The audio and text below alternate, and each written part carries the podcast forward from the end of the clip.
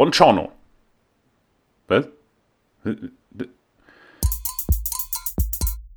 Bommelshow. Unendlich. Ach, scheiße. Ah, hier, okay. Moin und herzlich willkommen zum BSEP, dem BS Entertainment Podcast.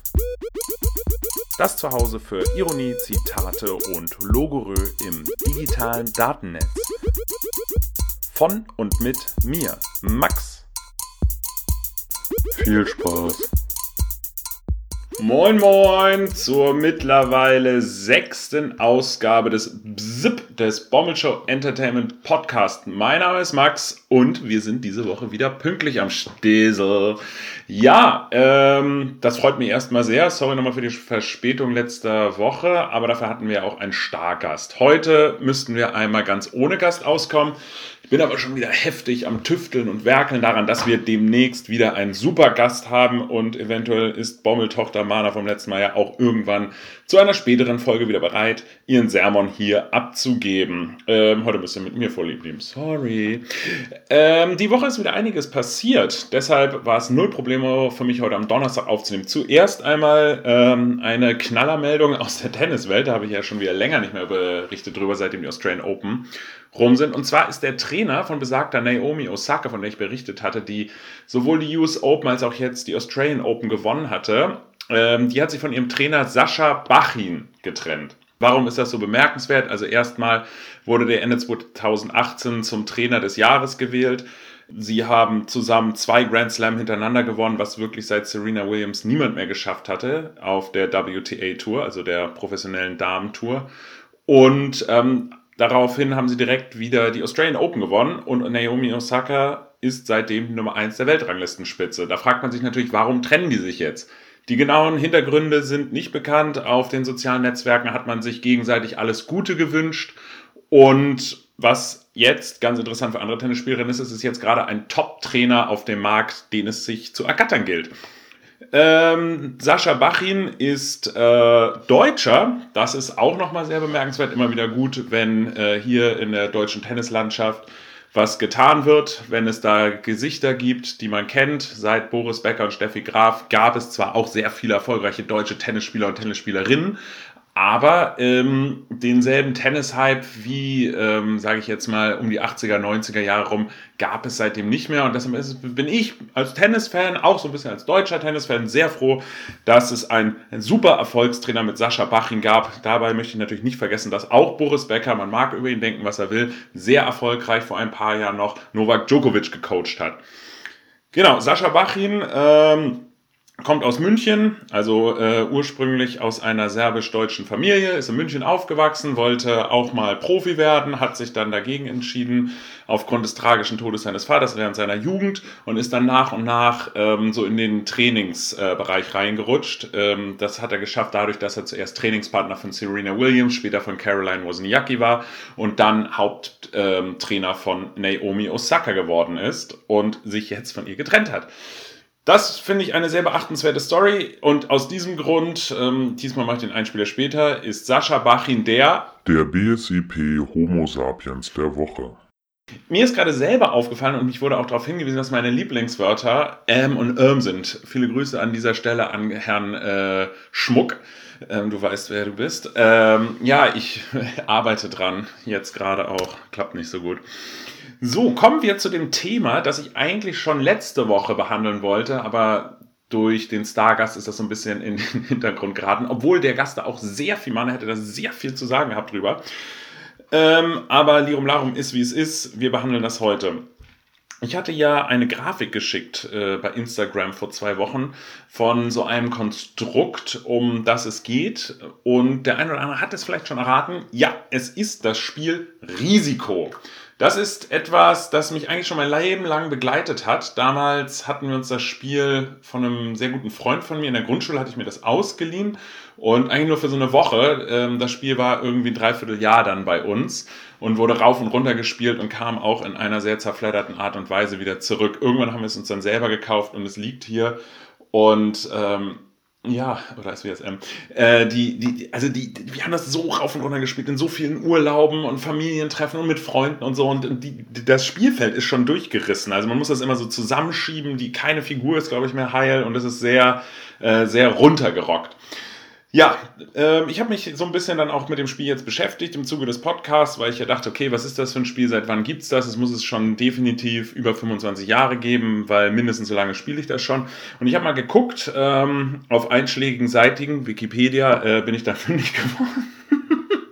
Das Spiel wurde erstmals 1957 rausgebracht. Erfunden wurde es von dem französischen Regisseur Albert Lamorisse oder Lamorisse. Ich bin des Französischen nicht mächtig, macht euch selber ein Bild.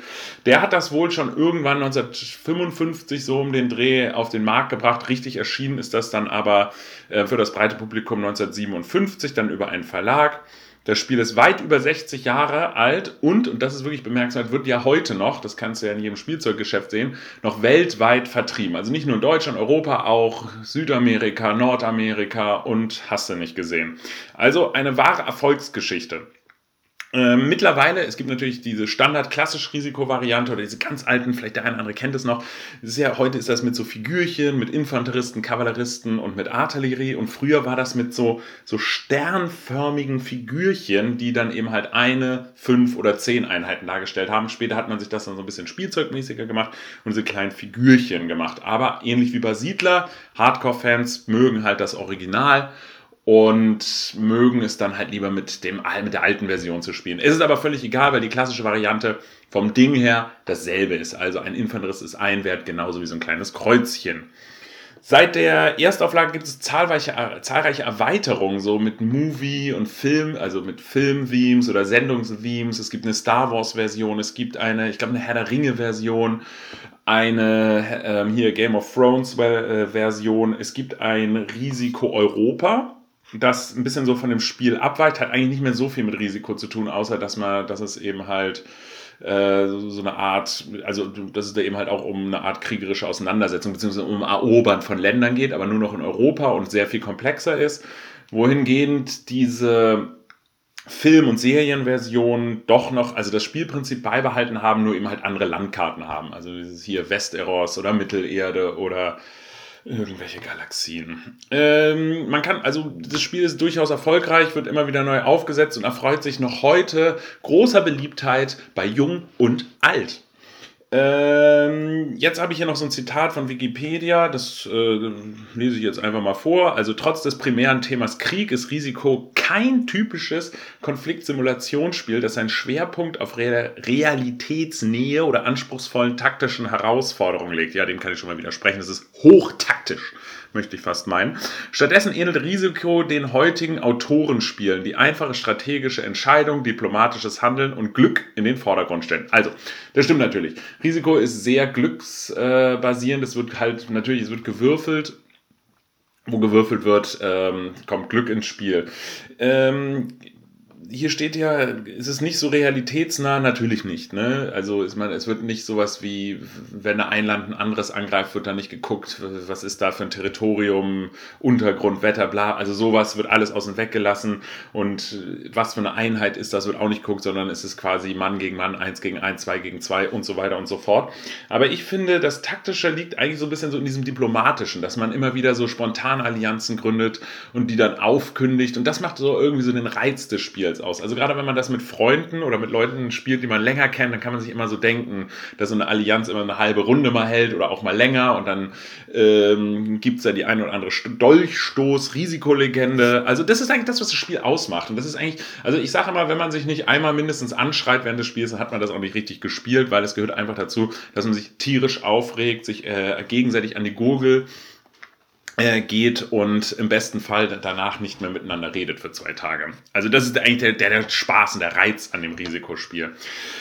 Nichtsdestotrotz, ich habe ja gerade gesagt, 1957 das erste Mal veröffentlicht worden. Wir wollen jetzt auch noch ein bisschen Content liefern, ne? Damals vom Spieleverlag Miro Company.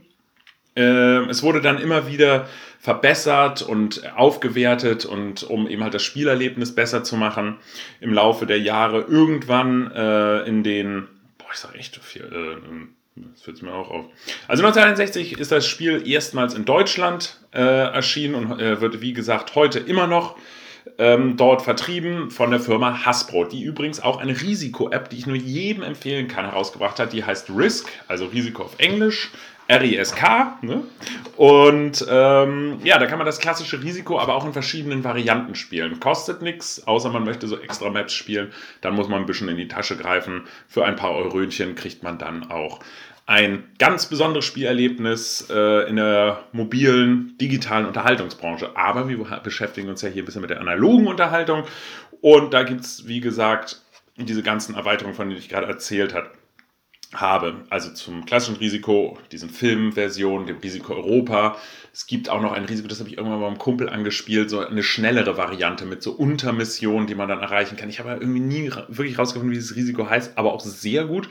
Und es gibt, das erzähle ich gleich. Ich wollte nur mal sagen, wie gesagt, das Spiel wurde im Laufe der Jahre immer wieder versucht, angepasst zu werden, um die Spielbarkeit besser zu machen, und deshalb gibt es auch unglaublich viele so abweichende Regeln. Ich möchte fast meinen, wie beim Skat, so Kneipenregeln. Also es gibt Unterschiede, man kann immer so Karten sammeln, wenn man es geschafft hat, in einer Runde einen erfolgreichen Angriff zu machen, und dann kann man die irgendwann wieder eintauschen, und dann gibt es eben halt unterschiedliche Regeln, wie viele Karten man für einmal wie viele Einheiten man für eintauschen bekommt. Da gibt es sozusagen eine feste Reihenfolge, dass man immer gleich viel für die gleich eingetauschten Karten bekommt.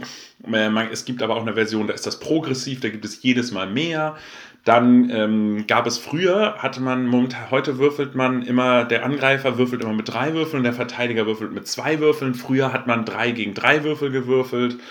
Man hat Modifizierungen an der Karte teilweise vorgenommen, beziehungsweise kann da auch verschiedene Varianten spielen, dass verschiedene Länder miteinander verbunden sind. Also in der klassischen Variante beispielsweise ist Australien nicht mit Südamerika verbunden. Man kann aber eine Variante spielen, wo man von Australien rüber nach Südamerika gehen kann oder von Europa nach Nordamerika, nicht nur von Island über Grönland, sondern von Westeuropa direkt rüber in die Oststaaten.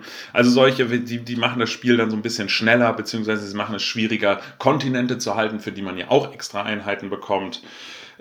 Früher gab es gar nicht diese Missionsziele, sondern man hat gewonnen, wenn man komplett die Welt übernommen hat. Da gab es jetzt unglaublich viele Variationen, die man spielen kann, die den Spielspaß dann auch erhöhen, beziehungsweise eine größere Variation in das Spiel bringen. Weil ich gebe recht, wenn man das jetzt ein paar Mal gespielt hat, es ist natürlich immer dasselbe, nicht? So, und dann ist es ganz spannend, wenn es einfach mehr Variationen gibt.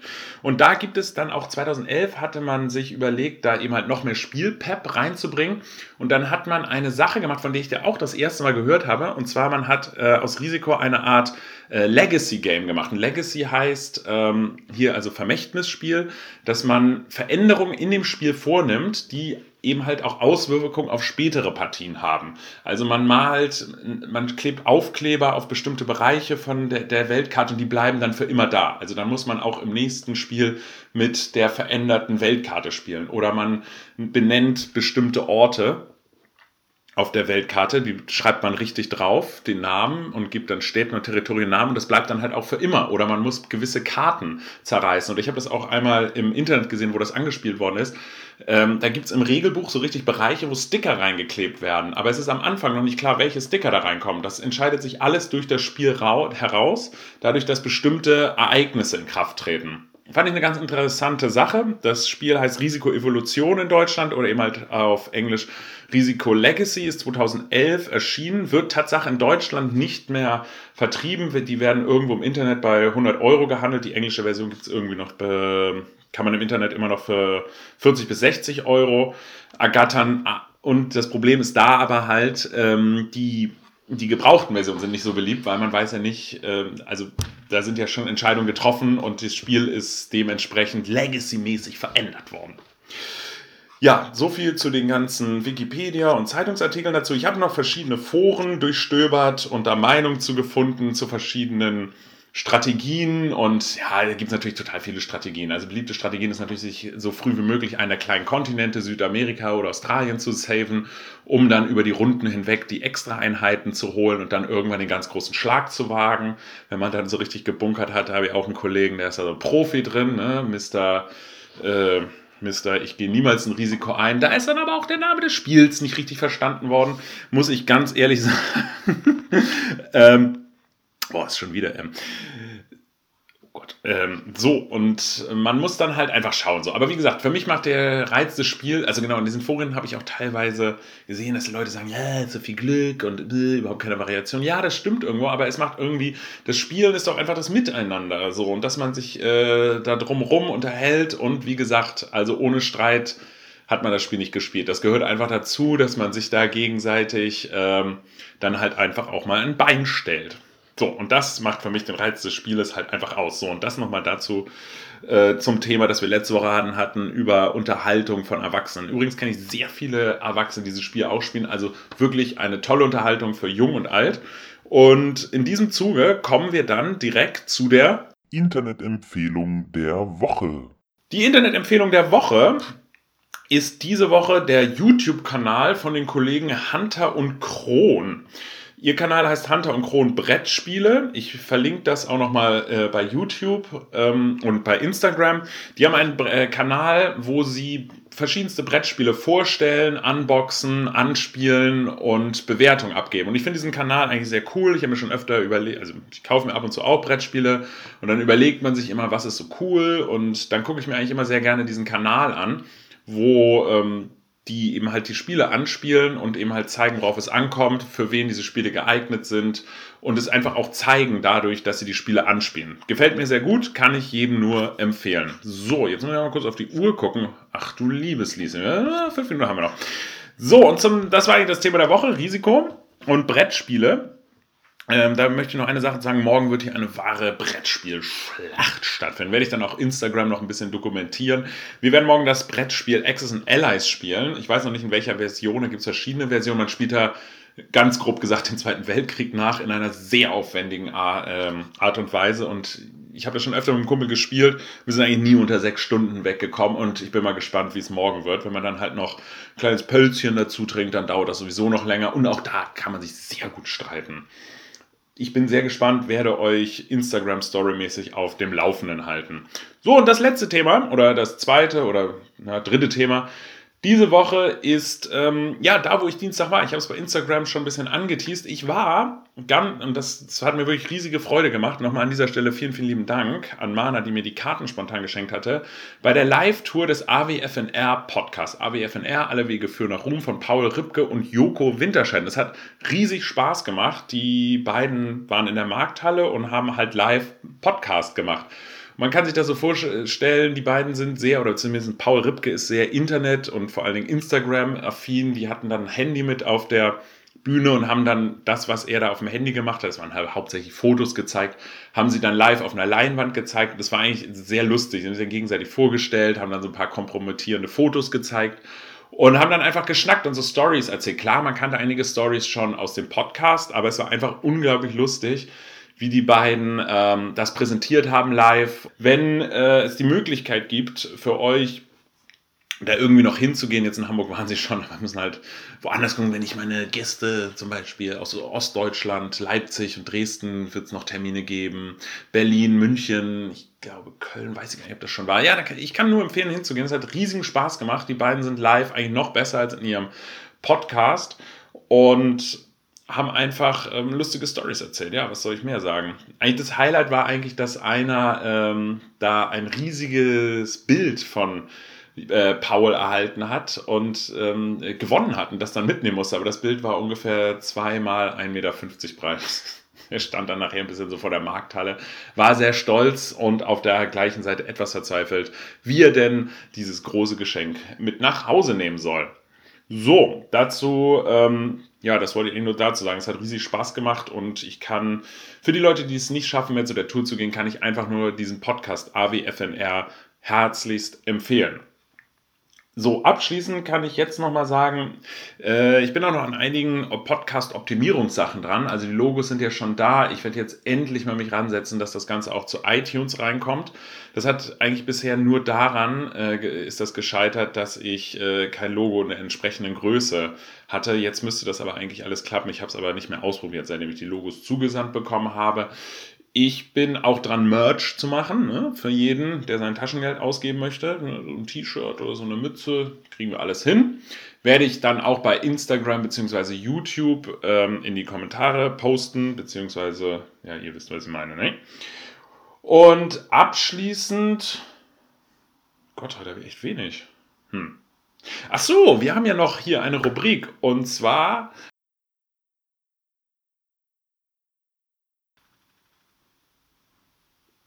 Gut zitiert. Und das Zitat der Woche war heute ganz langweilig. Und zwar von einem meiner großen Helden, der hat mich nicht ganz so lange begleitet wie das Risikospiel, aber fast so lange. Und das ist der Kollege Bernd Stromberg, der einst sagte, wenn die Katze ein Pferd wäre, dann wird sie einen Baum hochreiten. Ich habe dieses Zitat lange in meinem Herzen bewegt und bin zum Schluss gekommen, das stimmt. Das stimmt wirklich.